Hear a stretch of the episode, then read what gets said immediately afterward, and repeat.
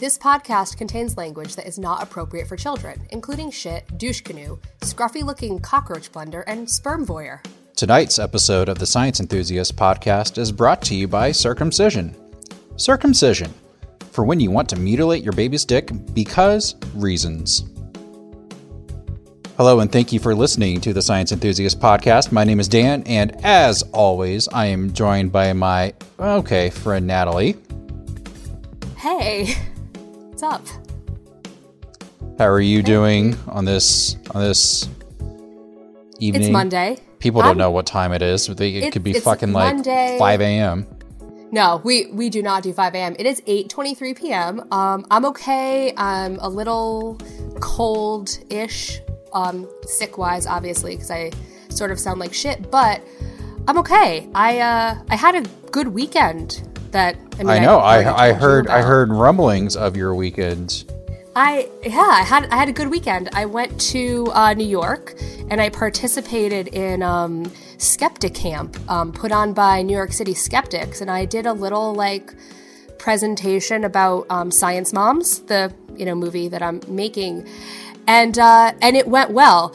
But d- did I actually tell you that I that the I had like actual technical difficulties and um, like the video for the trailer wouldn't play and it was kind of fucked up and I guess instead of standing there like I was completely a deer in headlights um, or just start crying, I just kept talking. So I guess I did all right. I'd say that is the opposite of the Dan Broadbent story. Dan Broadbent would have just broken down, cried, and walked off the stage. Well, I I'm I'm glad that I kept my composure in that moment because on the in- like you know what beforehand though I was thinking to myself that fucking trailer is not to play because me because the Natalie Newell story but but I I guess cuz I kind of had this feeling that something would fuck up when it did I just was able to roll with it and um and it seems like people are to respond well to the to the movie. So I don't know. It, it just I it was a really cool feeling to do that and like thank you for New York City to New York City Skeptics for putting on such a cool event and I'm really stoked I was part of it. So And So you yeah, kind of got fun You kind stuff. of gotten got invited to uh, maybe something.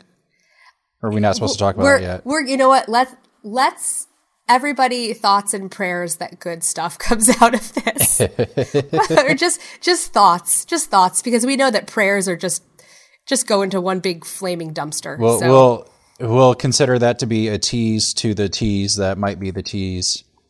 yeah let's let's just like, let's hope January or that, that life's good yeah yeah something yeah Well, speaking of thoughts and prayers, uh, that's what we call Oh, a yeah. segue. that's what we call a segue fan fucking tastic dan Who is who is our god of the week?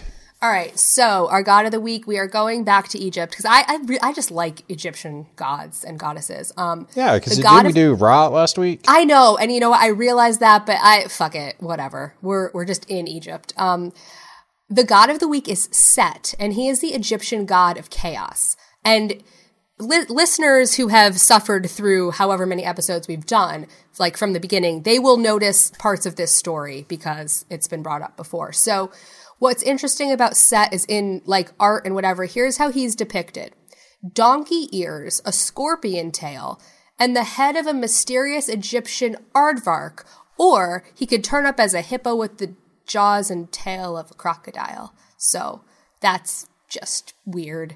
But about him and his It's, I mean, again, again, it's almost like they just make this shit up like as they go. It's totally, it, it totally is like that. But so here's the thing he was kind of a dick.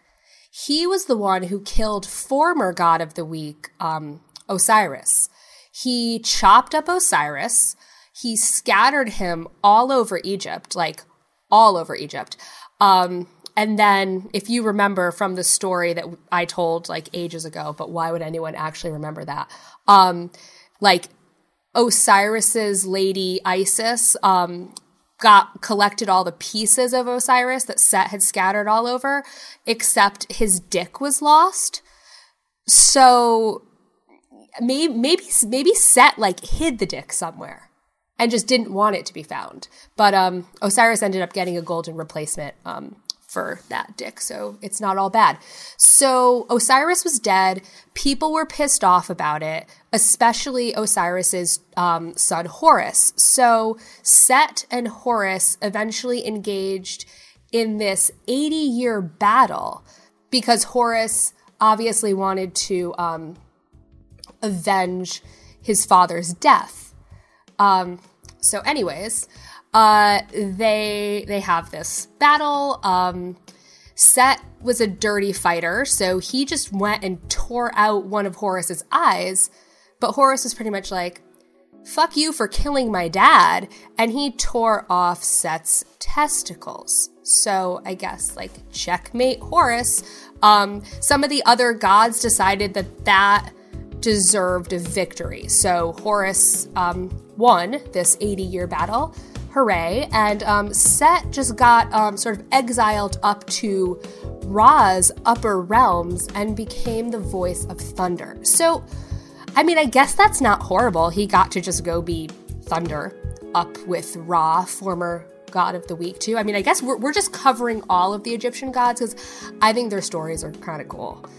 Um, but that's it. And I'm and you know what? Any chance I have to bring Osiris's golden dick back into things, I just I take it. So I had to. I mean, I, I think I speak for humanity as a whole when I say the world needs more golden dicks.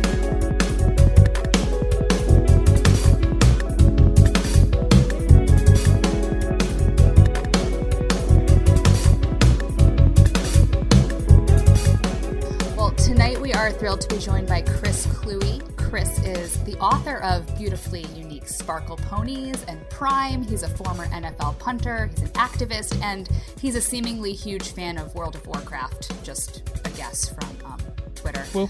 So, um, welcome to our show, Chris. Thank you for joining us in um, in post Trump America. Yeah, yeah, no problem. Thanks for having me. Uh, let's enjoy the world while it lasts. I, yeah, totally. Like we we are here to to have a good time um, and hopefully prevent it all from burning to the ground. Um, so before we get into that whole thing that happened a week ago, because we are recording this a week after um, the election happened. Day seven of Trump's America. Yeah, so uh, that's how we're going to just mark time from now on because why not? Um, Chris, can we just kind of get started um, by talking kind of about your entry into the world of like social justice advocacy? Because like obviously we know you you're a football player, and I but I know you more as sort of a proponent of you know just activism and social justice, and I know that kind of comes from experience in the NFL that you had. Yeah, so um, I originally became, I guess, notorious or known when um, in 2012 uh, there was going to be a, a, constitutional amendment in Minnesota that would have banned same-sex marriage. And a group called Minnesotans for Marriage Equality contacted me and said, "Hey, would you like to help us defeat, try and defeat this amendment?"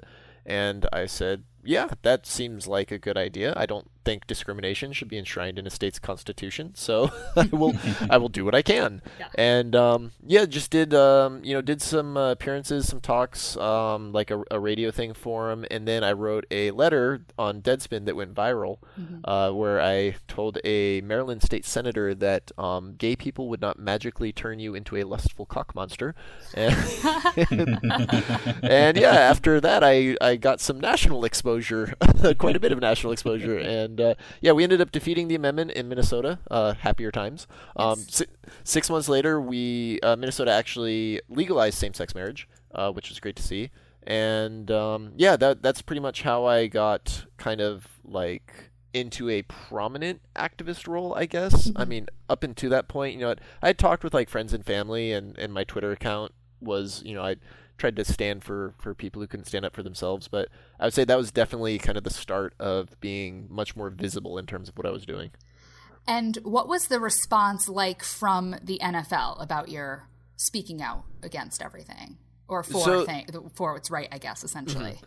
Yeah, so it was um, it was a mixed response. Uh, in the locker room, it was uh, good. The all all the guys who came up to me, I'd say well over half the locker room came up to me, and um, of those guys that came up to me, about forty percent were we don't really agree with you on same-sex rights, but you know we appreciate you speaking out for another player and standing up for First Amendment rights.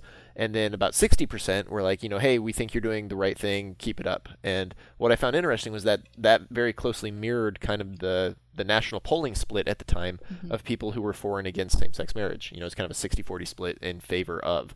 And um, it's like a thing I don't think a lot of people understand about the NFL is that the locker room is composed of young men who are, you know, 20, 21, 22, straight out of college and you can see these societal shifts happening almost in real time. Mm-hmm. And so, you know, as as a whole, the locker room was fine with it because these, you know, these are guys that had grown up with like gay family members, gay teammates, gay, gay friends. Um, it's the coaching staffs and front offices that tend to be older white men who uh, grew up in you know 60s, 70s, 80s, and they uh, they have a specific worldview, um, one that uh, Mr. Trump kind of reflects, and the people yeah. he's appointing kind of reflect. And yeah, it's not nearly as enlightened. So that was where I got a lot of pushback. Um, more specifically, my special teams coach really did not like that I was speaking out in favor of same-sex rights, and uh, ended up firing me for it. So yeah, that was that was good times. so so so that happened, and yep. and so then what? Like, so that actually happened, and what was what was your response, and what like what was the response too of the like the teammates obviously that supported you um, in what you were doing? Yeah, so that was um, the the unfortunate thing about that was that like I didn't really get a lot of like public support when mm-hmm. I was mm-hmm. fired because mm-hmm. it's very easy to get fired in the NFL. Um, yeah. Teams can justify firing just about anyone and come up with a believable excuse as to why that happened. Um, so you know, f- for me, it was like I knew I definitely knew that this was why it happened because my stats had remained the same. I had been very successful with the Vikings. I think I hold almost like all their punting records, and um, you know, it, it was something where the only thing that had changed from the previous year to that year was that I started speaking out on this issue and then all of a sudden, oh, you're not good enough to play anymore. It's like, well, no, I think I'm still still playing at the same level as I was yeah. the previous seven years. like nothing's really changed. Um, so yeah, that that was kind of unfortunate, but at the same time, I understand why you know why guys just kind of keep their silence because yeah. there there literally is no job like the NFL anywhere else. I mean, you can't you can't walk down the street to the corner NFL office and you know get get a job playing football. It's like it's either that or nothing. And you know, for for a lot of guys, it's un- unfortunately the decision they make is you know they they've worked so hard to get to where they're at. They're very leery of risking that at all. Well, in in the average career, I, I don't know what the numbers are currently, but I, I know that the average career is only what like two or three years for, yeah. for most players, if that. Yeah, it's like three and a half years, and um, it's again, you know, if you only have like a three and a half year earning window, then if you risk even one or two of those years, that's a huge portion of your income. Yeah, and that that's what I had wanted to ask you about that just because, you know, there when you think of how many professional athletes there are not just in the NFL but just in general like in our country right now. I mean, to think of, you know, which ones have really been vocal about whether it's different social justice issues like marriage equality or even just being out as like a secular or atheist person. Um I, I guess there probably is fear of blowback from whether it, I mean, I don't know if it's as much fans or I guess people who are running these organizations. So I guess it makes the silence in some ways makes sense on a personal, like life level. But at the same time, I mean, it would be kind of cool if there was more vocal, um, you know, stuff coming Support. from the, yeah. yeah. Yeah, no, well, and and the thing for me is that like athletes have a rich tradition of driving social change. I mean, mm-hmm. you, you, look mm-hmm. back through history. You know, you have Kenny Washington, you have uh, Muhammad Ali, um, you have the the um, Olympics. You mm-hmm. know, in, in Berlin, like the iconic image of the right. Olympics. Yeah, like like there are multiple instances of athletes being able to drive social change, and I th- I think the problem is is you know, it's not even so much a, a sports problem as it is kind of a societal problem in yeah. the current world we live in is that people value profits over the social fabric that allows those profits to exist.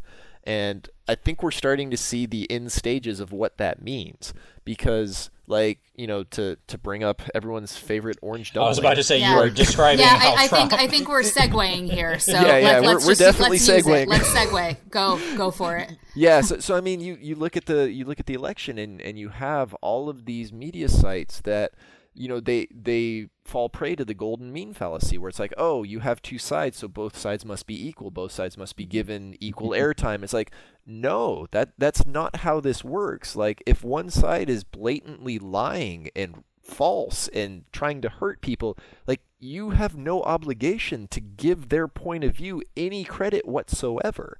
And unfortunately, these news stations were like, oh, well, you know, our ratings are going to go up. I think, what was it? CNN posted like a billion dollar, you know, profit or something this year or revenue stream. Well, because, like, like, holy shit, it was like we were watching a reality show train wreck happening. Yeah. And, and, but at the same time, like, we're talking about our our fabric of uh-huh. society like we're yep. talking about our democracy and you know it ends up where okay if if you prioritize profits over what allows those profits to happen then at some point the whole thing's going to come toppling down and it won't matter how much money you made in your last quarterly earnings statement because people are going to be rioting in the streets and there's not going to be food and water and shelter. Like, yeah, right, because you're not going to have a bank to put your money right, yeah, like Maslow's hierarchy of needs, CNN, you're kind of below the whole survival part. like, well, like we were talking about it before, like watching on election night, you said, Chris, like watching the talking heads on TV, like it was washing over them this wave of this is happening yeah, like, oh crap, we actually did it. We actually contributed to this guy being in office. Uh oh. it's like maybe you could have come to that realization, oh, six months earlier. that would have been nice. well, yeah, I mean, and I guess because I know for me on election night, and then even more the next day, I would have these moments where I thought to myself, oh, like Donald Trump has been elected president. Like he is going to be our president. Like so for you guys, like what what was your feeling at just thinking that statement, hearing that statement? Like Donald Trump is the president elect.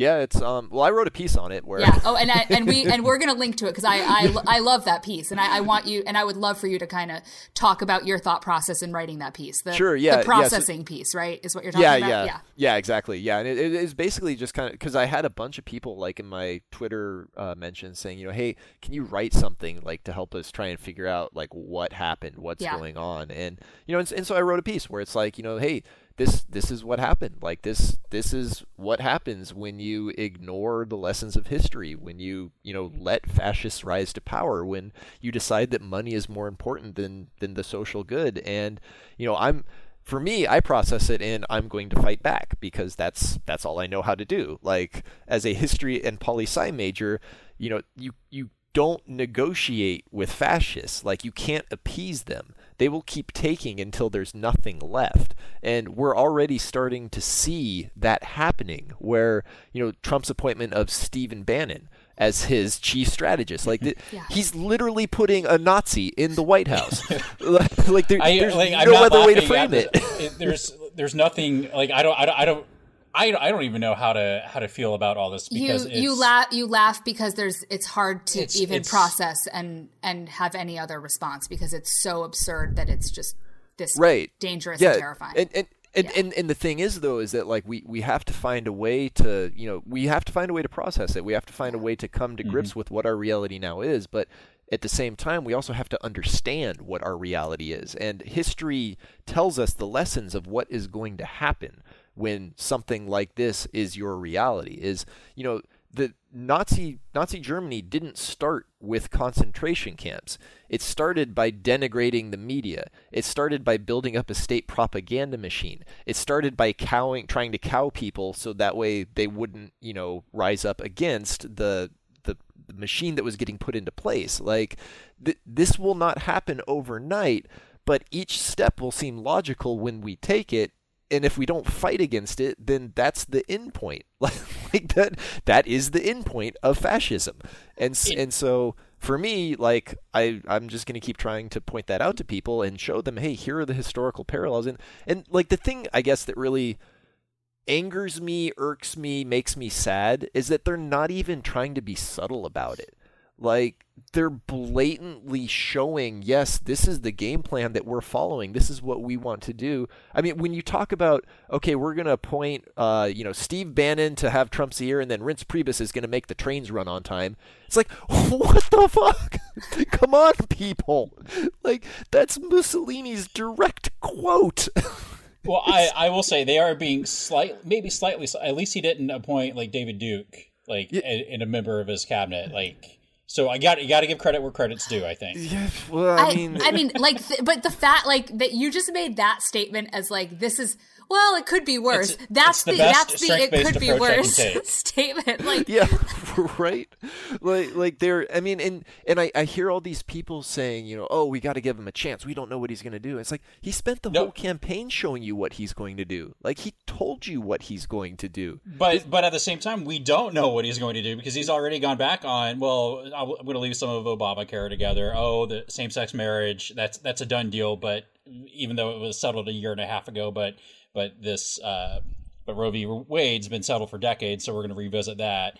And and it's it's none of it makes sense, and that's what has I mean has me at least so so scared is that I'm not scared even for myself because I'm straight, I'm white, I'm a male, like I got everything going for me right now. Mm-hmm. But like I like I don't know we don't know what he's going to do. We don't know if he's he's not even consistent with himself.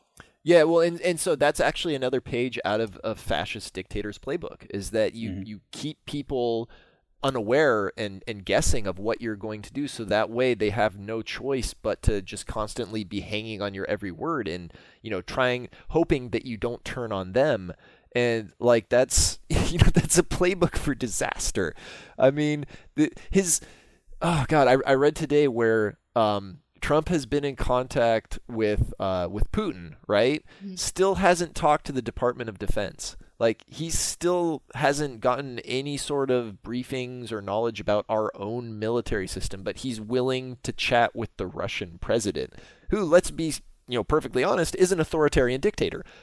like if that's his role model, well, he's going to start implementing the same things. Like he's going to start following that same plan. And I mean, when you when he talks about giving his kids top secret clearance, like there. Oh my god, I did I not hear that. Yes. Oh, you have it. Yeah. Oh, yeah. yeah. He wants to give them clearance, top, just top secret clearance, just yeah. for the kids because, of course. right, and and they're the ones yeah. supposed to be running his blind trust right. of businesses. So right. isn't, isn't this a problem? Yeah, no, yeah. It, will be fine. I mean, everything's fine. We are just yeah. in a burning dumpster fire, and everything is totally fine right now. But yeah, so so what? Like this does this hasn't happened before. No, it, it has in 1930. Oh, yeah. yeah. So, well, there, there we go. It hasn't happened in America in, before, in Amer- but it's happening now. Yes. yes. So, so what is happening in the White House is um, a little disconcerting. And, but see, for me, like that, that's all a problem. Obviously, Trump is a problem, just for me personally, and what he's doing. But what I have, you know, what's really unsettling is that he was elected by like all of these people voted for him. So, mm. what does that say about the state of our country? Yeah, well, it, it tells us that a quarter of the people in our country have no idea what history is, and they have no idea what their own self interests are because the, the huge problem, and, and this is what's going to end up happening, is that Trump has promised those people that he is going to return their jobs, but those jobs are never coming back. Like when he promises coal miners he's going to return their jobs, that those jobs aren't coming back. Like you're not going to get those coal mining jobs back because the world has moved to renewable energy sources. Like there there's a reason oil is in a depression right now is because it's turned out renewable energy is actually worth something and it's making money and people want to invest in it.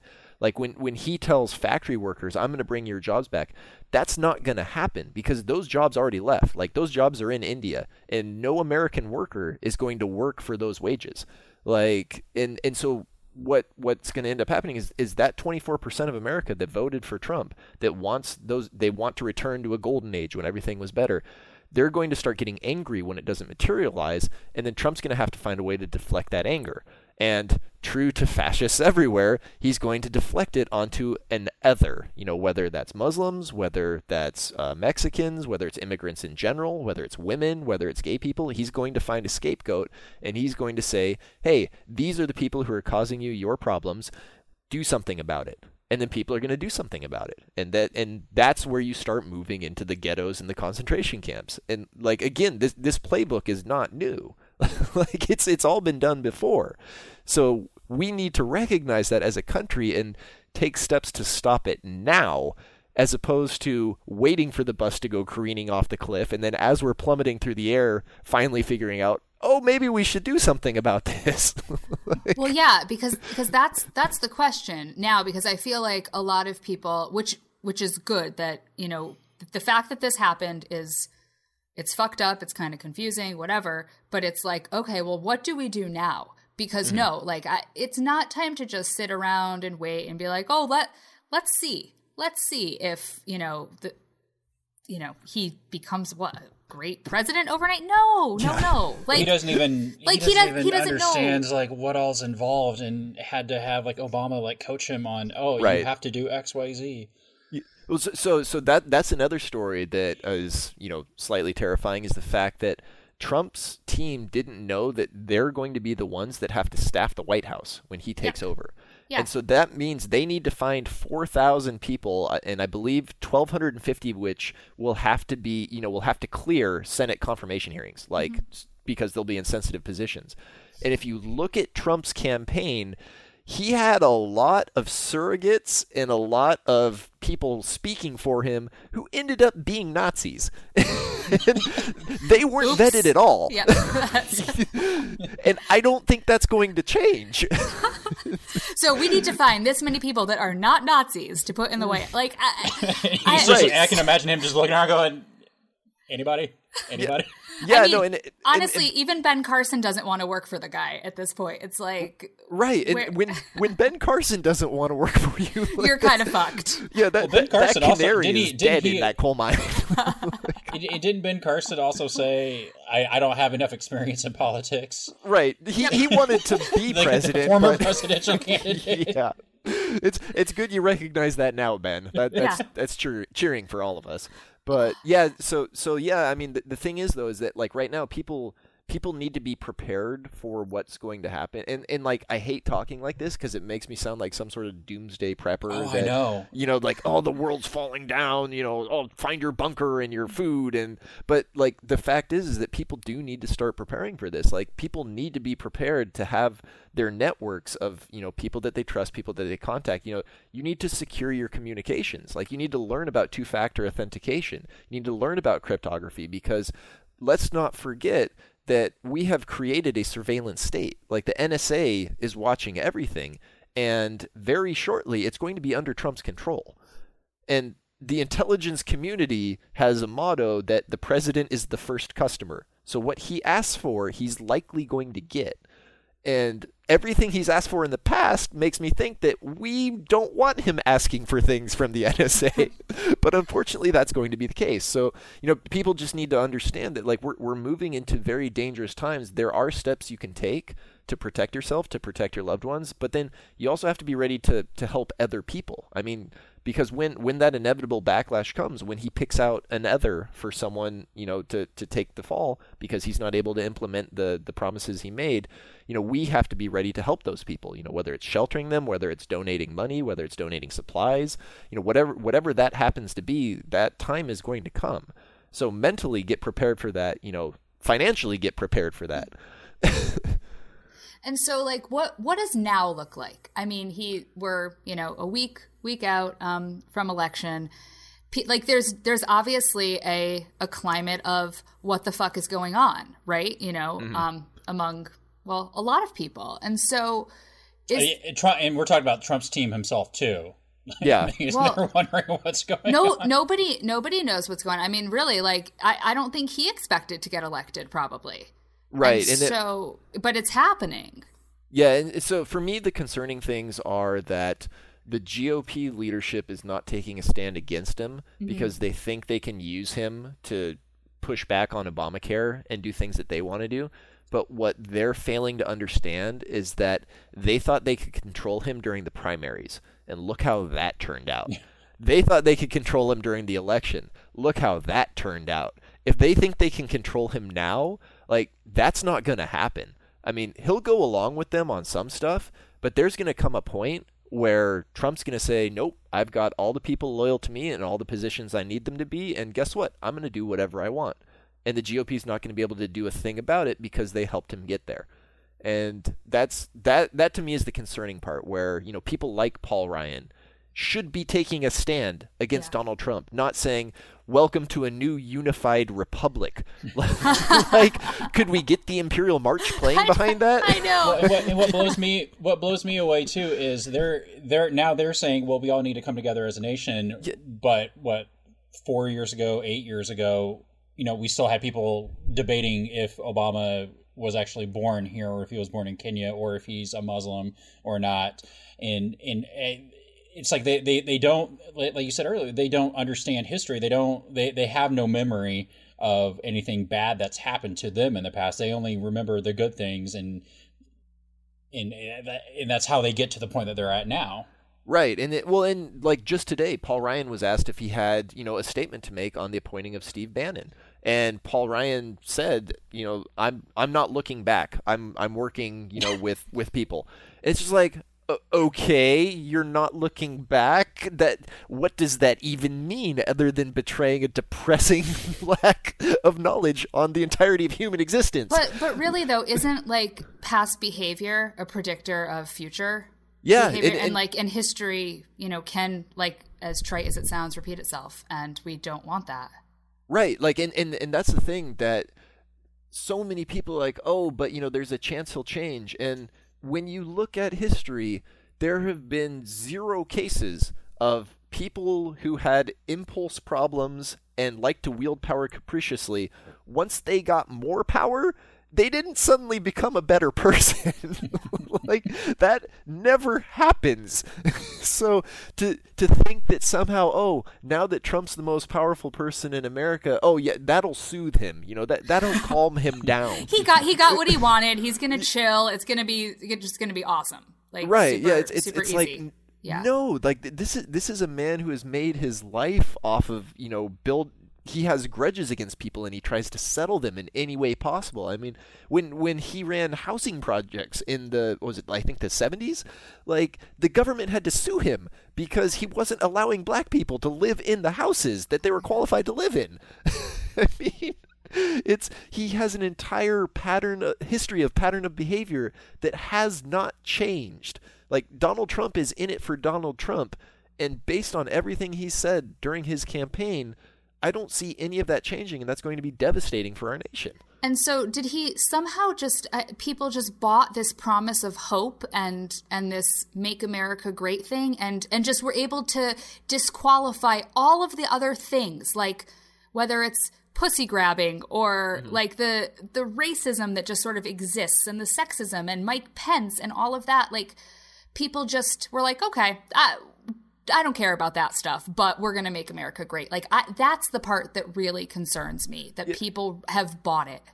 Right. Well, and and when you look at it, that's the textbook way of how fascists rise to power is that they will tell you, "Hey, your life sucks. Like yeah. your life's not good right now." And I can fix it. They won't tell you how they're going to fix it. Yeah. They'll just say, "Trust me, and I'll fix it." Like and, subjective goals. Right and and you have the cult of personality around that person. And you know for whatever reason trump is charismatic. Like people buy into his whole you know oh he just speaks his mind. You know he, he tells it like it is. And what and what he says is fucking awful. Right yeah and, and like yeah he does speak his mind. He's a horrible human being. And but for for a lot of people they buy into it you know for whatever their own personal reasons. And they're willing to overlook the the disgusting parts of him because they feel that it won't apply to them. Like they feel that they're safe. You know, the, Trump will make America great again for them. It doesn't matter if it hurts a bunch of other people, whatever. All they care about is they can become, you know, powerful or successful again. And and again, it, it's a textbook fascist rise to power. Like there, that that's how Hitler did it. That's how Mussolini did it. Um, you know, that's how Franco did it. Like that that this is how it happens, and it's happening again. and like we need to figure out as a country, how are we going to stop it?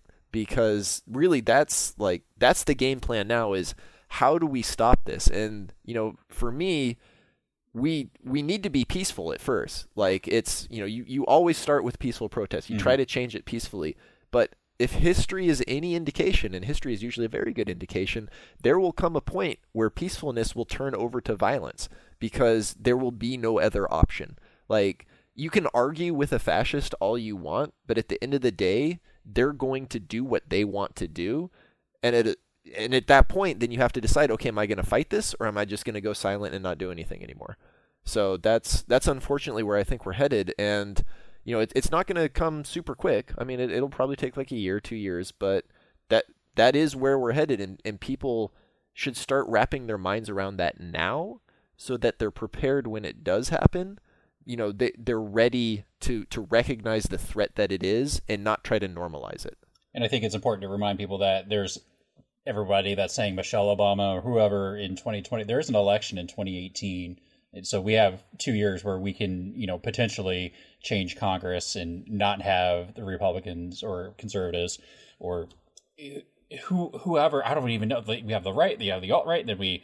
It, what what, uh, what yeah where are that's we a, that's a yeah, that's a topic yeah. of another podcast but i mean there's another election so we need people to just just vote yeah, yeah. it's like, not. It's literally like the, the, the least you can do to to affect the the future of your country. Right, uh-huh. and, and and yeah, and so so that's another big thing is that like Hillary won the popular vote, but the votes that Trump did win were 24% of the country. Like that means 50% of the country didn't vote, and that's what fascists rely on. They rely on that silent majority not doing anything to stop them. So if during 2018 25% of that 50% comes out and votes and votes against them, it will be overwhelming, sweeping victories against fascism. But people have to do it. Like, they have to understand that this isn't a time that you can just sit on the sidelines and hope things get better. Like, you actually have to take action to make things better. Otherwise, it's not going to change.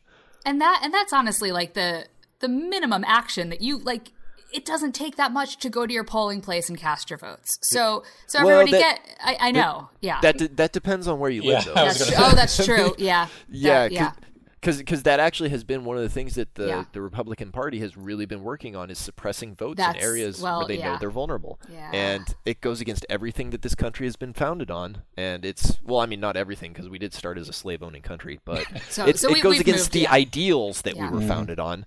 Um, and, and and it's something that people need to understand is that like you know yeah it might be tough to get out and vote but like you you have to do it and we have to support people who are well doing that, that. that's what i was going to say. So then maybe that's then a big goal of the 2018 elections is trying to find ways to get as many people as possible and right because yeah. there have to be people that can help with that yeah exactly like build up support networks yeah. where like if, if it's a you know a poorer area where people can't take a day off work to go vote you know if they have financial aid like if there's a way we can chip in and help them out or you know even sub in for them for a day on the job like something like that like well, where and, they can and i even vote. know here in indiana at least i uh, in my in my city i live in indianapolis uh, we were able to vote on early vote on even on saturdays like so you could go saturday morning yeah, and, and just like pushing for that kind of stuff because if we don't, you know, the voter suppression stuff is only going to get worse. Like that's there. There's no way it's not going to get worse with with the Republicans in control of both both houses of Congress and the presidency. Like they they don't have quite a blank check, but if they're not stopped in 2018, then they absolutely will have a blank oh, check. Well, and, that, and that's a confirmation to them that they're doing the right thing too if they get reelected.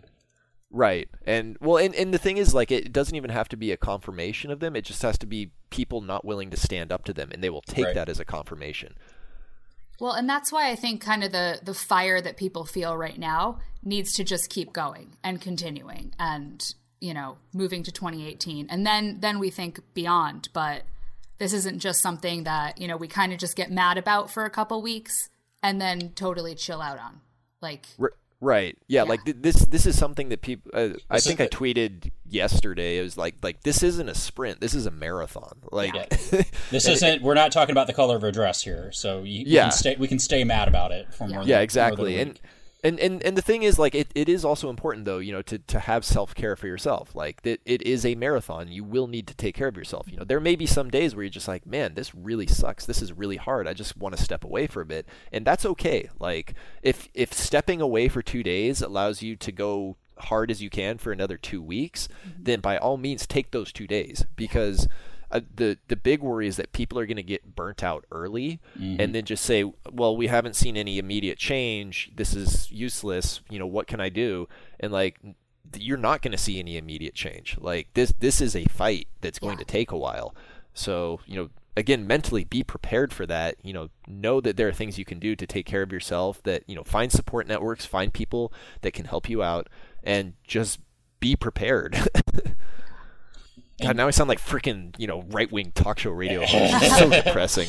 well, well, we can This fix that. we We can fix it. The the last, uh, just real quick, last thing I want to talk about. I uh, was actually out today at a restaurant and looked up and happened to see you on Outside the Lines today, and I was like, oh hey, I'm going to talk to that guy tonight. How cool is this? Um, but you were advocating. Uh, it's of course you're a member of the Gridiron Cannabis Coalition um, and advocating for the the NFL to uh, allow, or I guess relax its uh, rules surrounding marijuana. And I know Nally and I are both in favor of recreational use. It's, it's demonstrably safer to use than, than alcohol, and, and just from a personal standpoint, but also from a societal standpoint.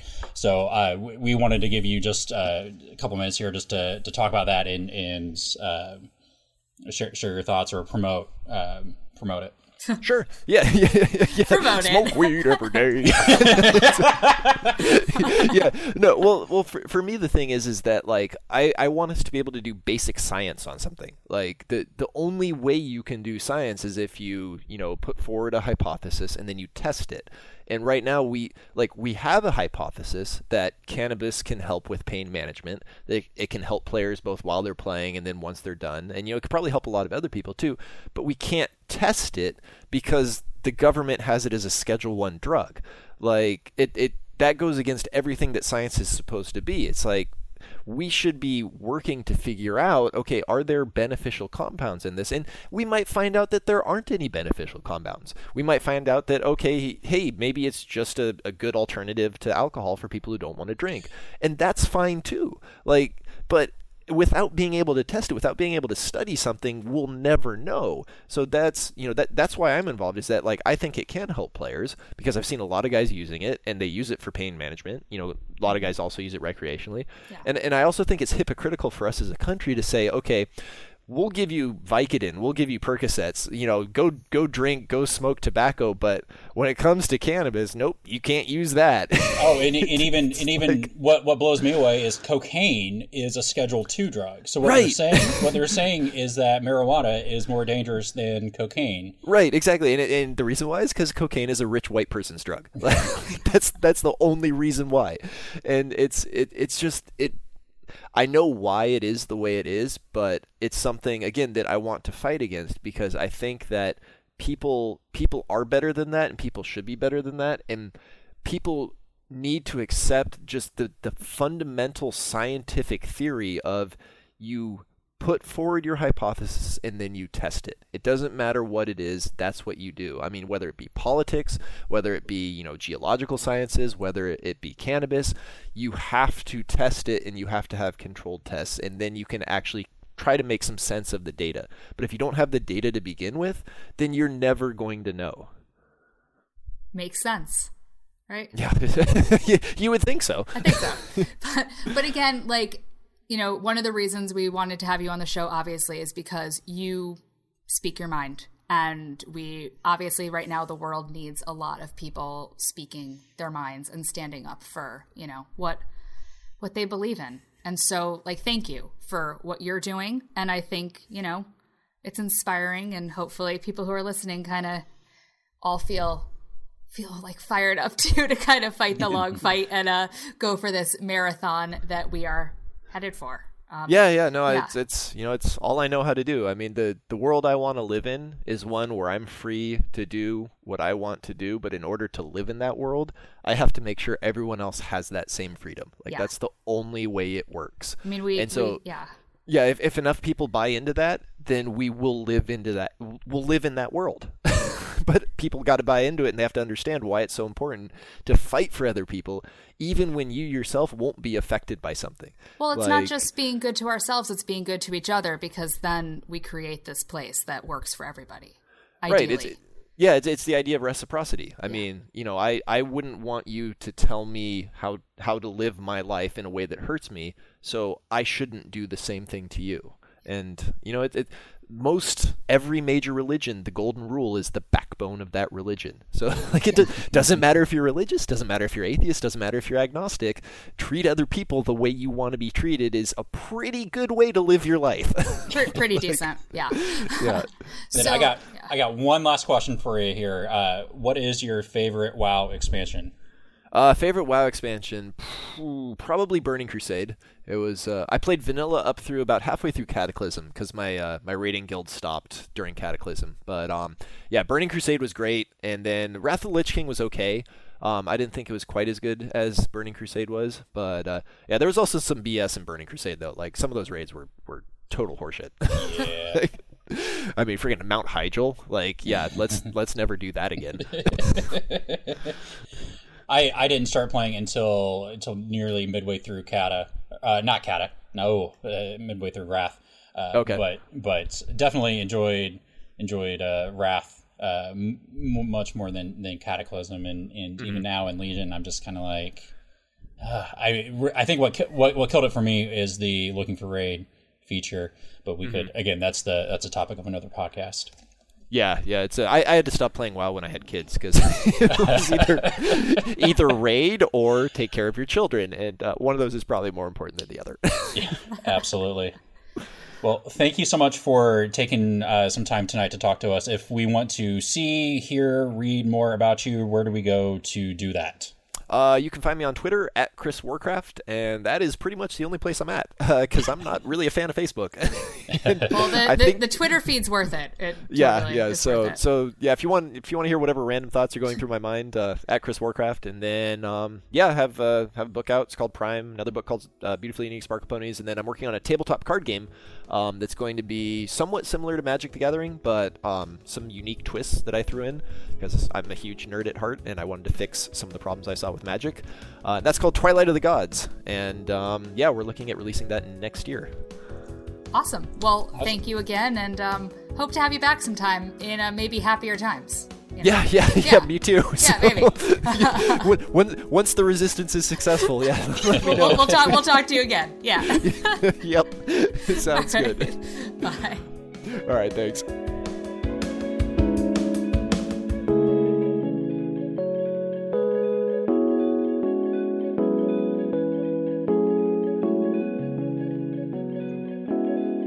So this week, the reason we love the internet can we I mean, a few weeks ago we we did not like this like the internet because of the state of Florida, but I think does it avenge? I, I, don't know that it could ever avenge itself after uh, after. But uh, can you do you do you want to read this headline? Well, yeah, it's the state yeah. of Florida is uh, uh-huh. the reason we love the internet. Let's set it up. Week. Yeah. Yeah, because this is this is a groundbreaking story that's come out of the state of Florida. This is um, this is this quite is possibly news. this is big quite news. possibly the best headline ever. Like ever. ever. I don't I don't ever. know that I don't I don't know that you can make a better headline. Like even if like you made up but, news. No, I you know, this is like make peak, this up. No, this is peak internet headline. Like it, it's all. We have reached peak internet. It, this is, this is it. Reached, we have this reached peak internet. Like, it's so, all. So go. It's all shit go, from here. So the headline is read it. Florida man. I'm already in love with it. Florida man who changed his name to Harambe Jr. arrested. And why do you think he was arrested? Just say it. Just say it because I'm gonna start laughing. Just say it. For indecent exposure. Because Dick's out for Harambe. That's like, the joke.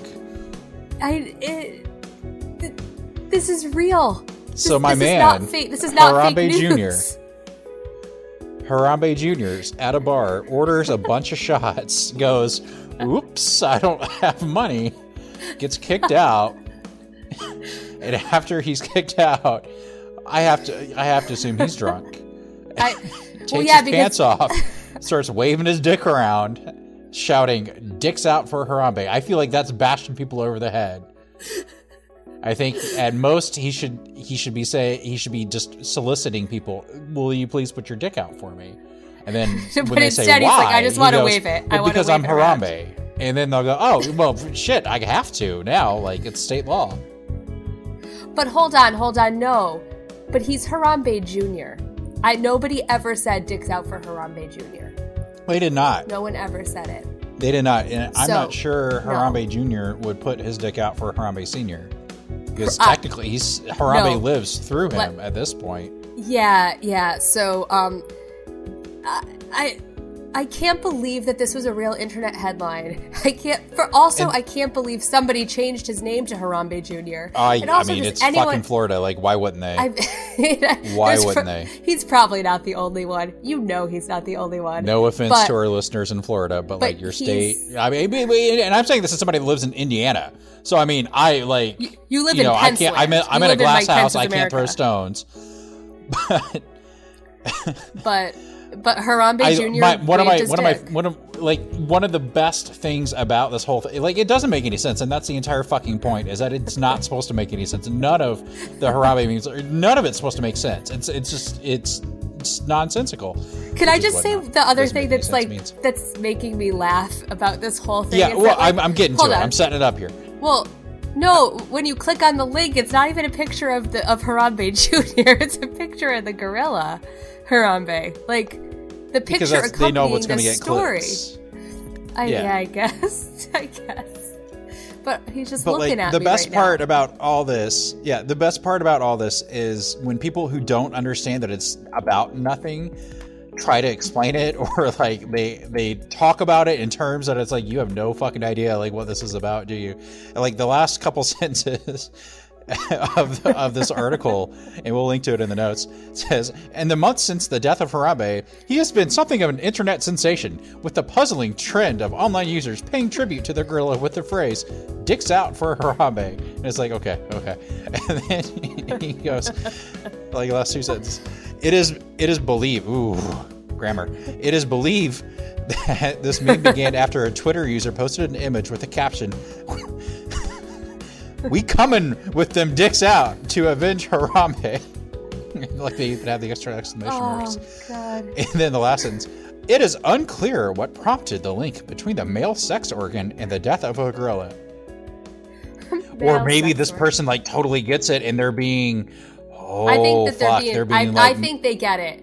I think they get they it. They get it and they're being so like I don't get it that get it. it. makes it funny. Oh my gosh, They I just it. got Harambe. I think we. I think we got Harambe, and I It think. will never not be funny. I'm sorry, it's been seven months, right? It Yeah? I mean, even hey, know. I- don't even know. Who cares? Yeah. It, it's, it will It never not be funny. matter. It will never not be funny. Harambe was that like little bit of sunshine that made us all laugh in 2016. Oh wait, but that's awful to say because he's dead. Okay, I'm really sorry. I'm a terrible. Oh, we got, we got, we got. I mean, we got what? 26 days left. 25 days Yeah. at this point. We're recording on on Monday the 5th.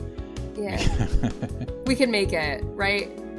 Uh, I don't know. I don't know. Everybody, I guess, just take your dicks out for Harambe just I don't know. in case. I mean, we like last week. I know Hawking, Stephen Hawking was in the hospital. Buzz Aldrin had to get taken taken out of the uh, Antarctic uh, base they have down there. So I don't know. I just I, it all goes Oh, back to David Bowie. I 2016. think. like you can't No, can't take these people from us.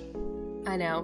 Well, they took they took Harambe, but um, but in return we got a lot of. Really, laughs. it gave us Harambe. It gave us I didn't have any idea who the fuck he was know. before- I didn't before know this year. either. Just a gorilla. 2016 gave us Harambe. Thank you, 2016, for the one thing you did right. And on that note, thank you for listening to the Science Enthusiast podcast. If you enjoyed listening, please give us five stars on iTunes or Stitcher or whatever you're using to listen to us in your ear holes. If you have comments or suggestions or hate mail or love letters, you can reach us at podcast at ascienceenthusiast.com and check out a full archive on their website. Check out the page, my page, a science enthusiast, Natalie's page, skeptical parenting. And if you really like the show, please consider checking out our Patreon page at patreon.com slash TSE podcast to get access to premium content, extended interviews, and early interviews, and just kind of random thoughts that I put there sometimes. Uh, we know that not everybody can contribute, and that's totally cool, but we definitely appreciate those of you that do, including, but not limited to, that doesn't make any sense, James, Alice, all four of the Michaels, Chris, Sarah, Janet, Amanda, Astrid, Andrew, Jeff, Susan, and Trevor. Natalie, hit us with a quote. Our lives begin to end the day we become silent about things that matter. And that is Martin Luther King Jr. Thought that'd be a good one for our Chris Kluwe episode, right? We, yeah. So what I what I'm hearing him say in that, what I interpret that to be is we should all really focus on Donald Trump tweeting about a comedy show, and yeah, who cares about what he did with Taiwan or or, or corporate welfare and with the carrier? Like, who cares about that? I mean, that that shit is boring. Let's uh, let's worry about these, you know, 1 a.m. tweets that he's sending about a about a comedy show. Totally. No sar- no shit over that. No sarcasm there at all. No. No, not at all. All right. So, um another another good show this week. Next week we have um Matthew O'Neill, our friend Matthew who uh recorded a great interview with us already. Spoiler alert, it's already done and, and it's good. Um, Matthew you do that wrote, every time. You, you I know. ruin the mystique of the show. I, we set I, this up, so it sounds I've like ar- it's like all happening one action-packed night. Not that we recorded Chris Kluwe like three, four weeks ago. I know, I know. I, I really I like letting our, our listeners know about our process. You know, we're we're really we're just transparent here. We're all about well, that. but the, but but now they're going to think that they can do their own podcast and they don't need us anymore. Well, I don't know what to tell you. I'm sorry, but we, we just do this for our, for ourselves anyway, to talk to our friends and cool people. So uh, so Matthew wrote a really great book um, called Afterlife, um, and it it talks about well kind of a scientific view of the afterlife. And um, spoiler alert, it doesn't exist. But um, we'll talk a lot where we talked a lot with Matthew about that um, for our next episode. So he will be our guest next week. We'll be back with some of the other stupid shit that we say. And uh, yeah, it's been fun again, Dan. Yeah. Yeah. Yeah, you're still alive after that coughing fit that you oh. had that no one will get to hear. Um, so oh, that's good. I mean, like it would be super awkward if you died while we were recording this because then like it would still be recording on your end because I can't turn it off. So your your death would just be recorded. I'm not totally a nihilist meme brought to life. Like I'm not just going to take pleasure in your pain. And well, no, it's not. That's not what it, it's not about taking pleasure. It's it's just acknowledging that Accept, accepting nothingness and death and it, it that we all just go. Yeah. And and that's I mean, but also the irony behind like basically what like t- inspirational tardigrade is like turned into a nihilist page. Yeah, I mean, we just kind of we just kind of took it in that direction, and like I I, I don't want to bring it back. I don't like, either. I, it's it's kind of like, like the, the the goal yeah. was to be sarcastically sarcastically uh, inspirational or, or, or whatever, yeah. but like a there's not a lot of content out there that's fresh like that. It's hard. No, with, with no, like that, and I also, like I used I used my good ones early on. Like I used some of my, you know, like yeah, like sort like almost real, not inspirational, but just like, oh, that's nice. But now it's just like, well, fuck it. Just yeah, it every once in a while. Yeah. yeah. every once in a while we try to do that, but now it's just like eh, I don't give a nah, shit. Like, nah, like what I have on my phone is just it's demotivational and. People like that. Everyone yeah. likes that. Really. I mean, mostly mostly it's become it's just like a cross posting it's a cross post page at this point for all of yeah. our other pages, and then for, yeah. for our little like network of ah, yeah. no, like you probably shouldn't admit to, to, to the corner of the internet. The, half the, yeah, half the internet here, or half of at least the Facebook skeptic side of Facebook. Yeah, but it's fun.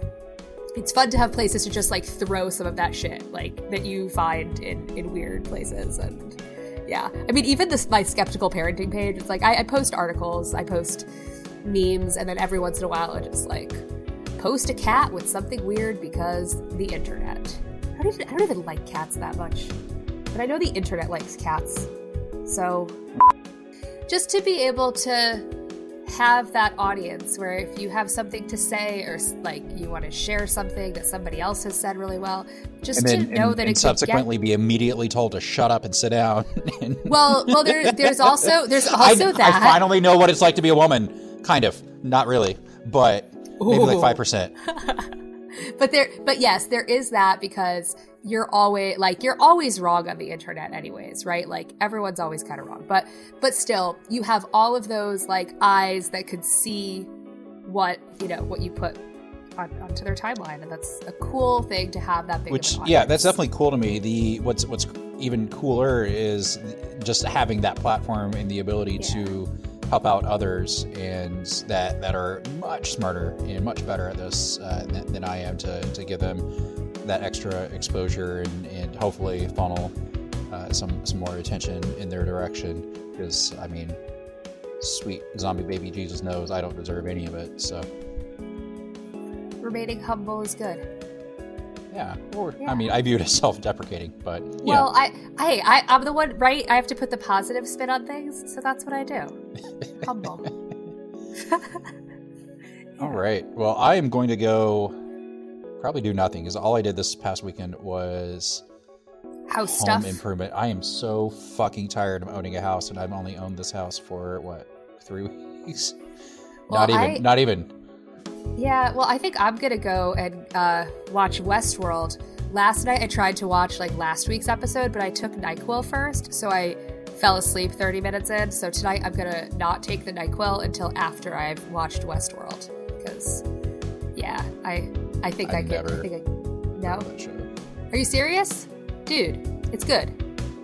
Watch it. That's and that is that is the opposite of how to get me to do something because I'm like I, I'm I'm even too hipster to, to label myself hipster and I But I, it's- I fucking no. hate it about myself. Yeah. It, no, and like the harder you like, no, you have to do. You have. I mean, I'm not going to watch Stranger Things. All right. Okay, probably fine. for another like, year or two. I didn't watch Breaking That- Bad until this until it'd been over with for like three years, and then the entire time I fine. watched it, I'm like, why the fuck didn't I watch this? Whatever it was like current, but I mean, no. So okay, Like, tell- I? Let me give you my description though of what Westworld is, and maybe maybe maybe in your mind you'll be like, oh, this is something I'll No. watch in five years. It's No. like the movie Ex Machina mixed with Jurassic Park. Yeah, I feel like that's a good description. And you don't have to like it. You don't have to watch I it. don't. I, I'm just throwing it out there for you. Like in five years, when you're like, I want to watch a show, you'll be like, Oh yeah, Natalie told me about Westworld five years ago. There you go. five All years right, ago, I might be dead. So dude. All right, go go sit and do nothing. I'm gonna go do that, and uh, we'll see everybody next week. Not see you. We'll hear. You'll listen to us next week. you'll put us in your heads Put us in your heads again next week. in a consensual manner. The music you heard tonight was written and performed by Adam Johnson and was used with his permission. You can contact Adam at adamjohnsondc at gmail.com. This podcast is property of Not Narrow or Straight LLC, all rights reserved.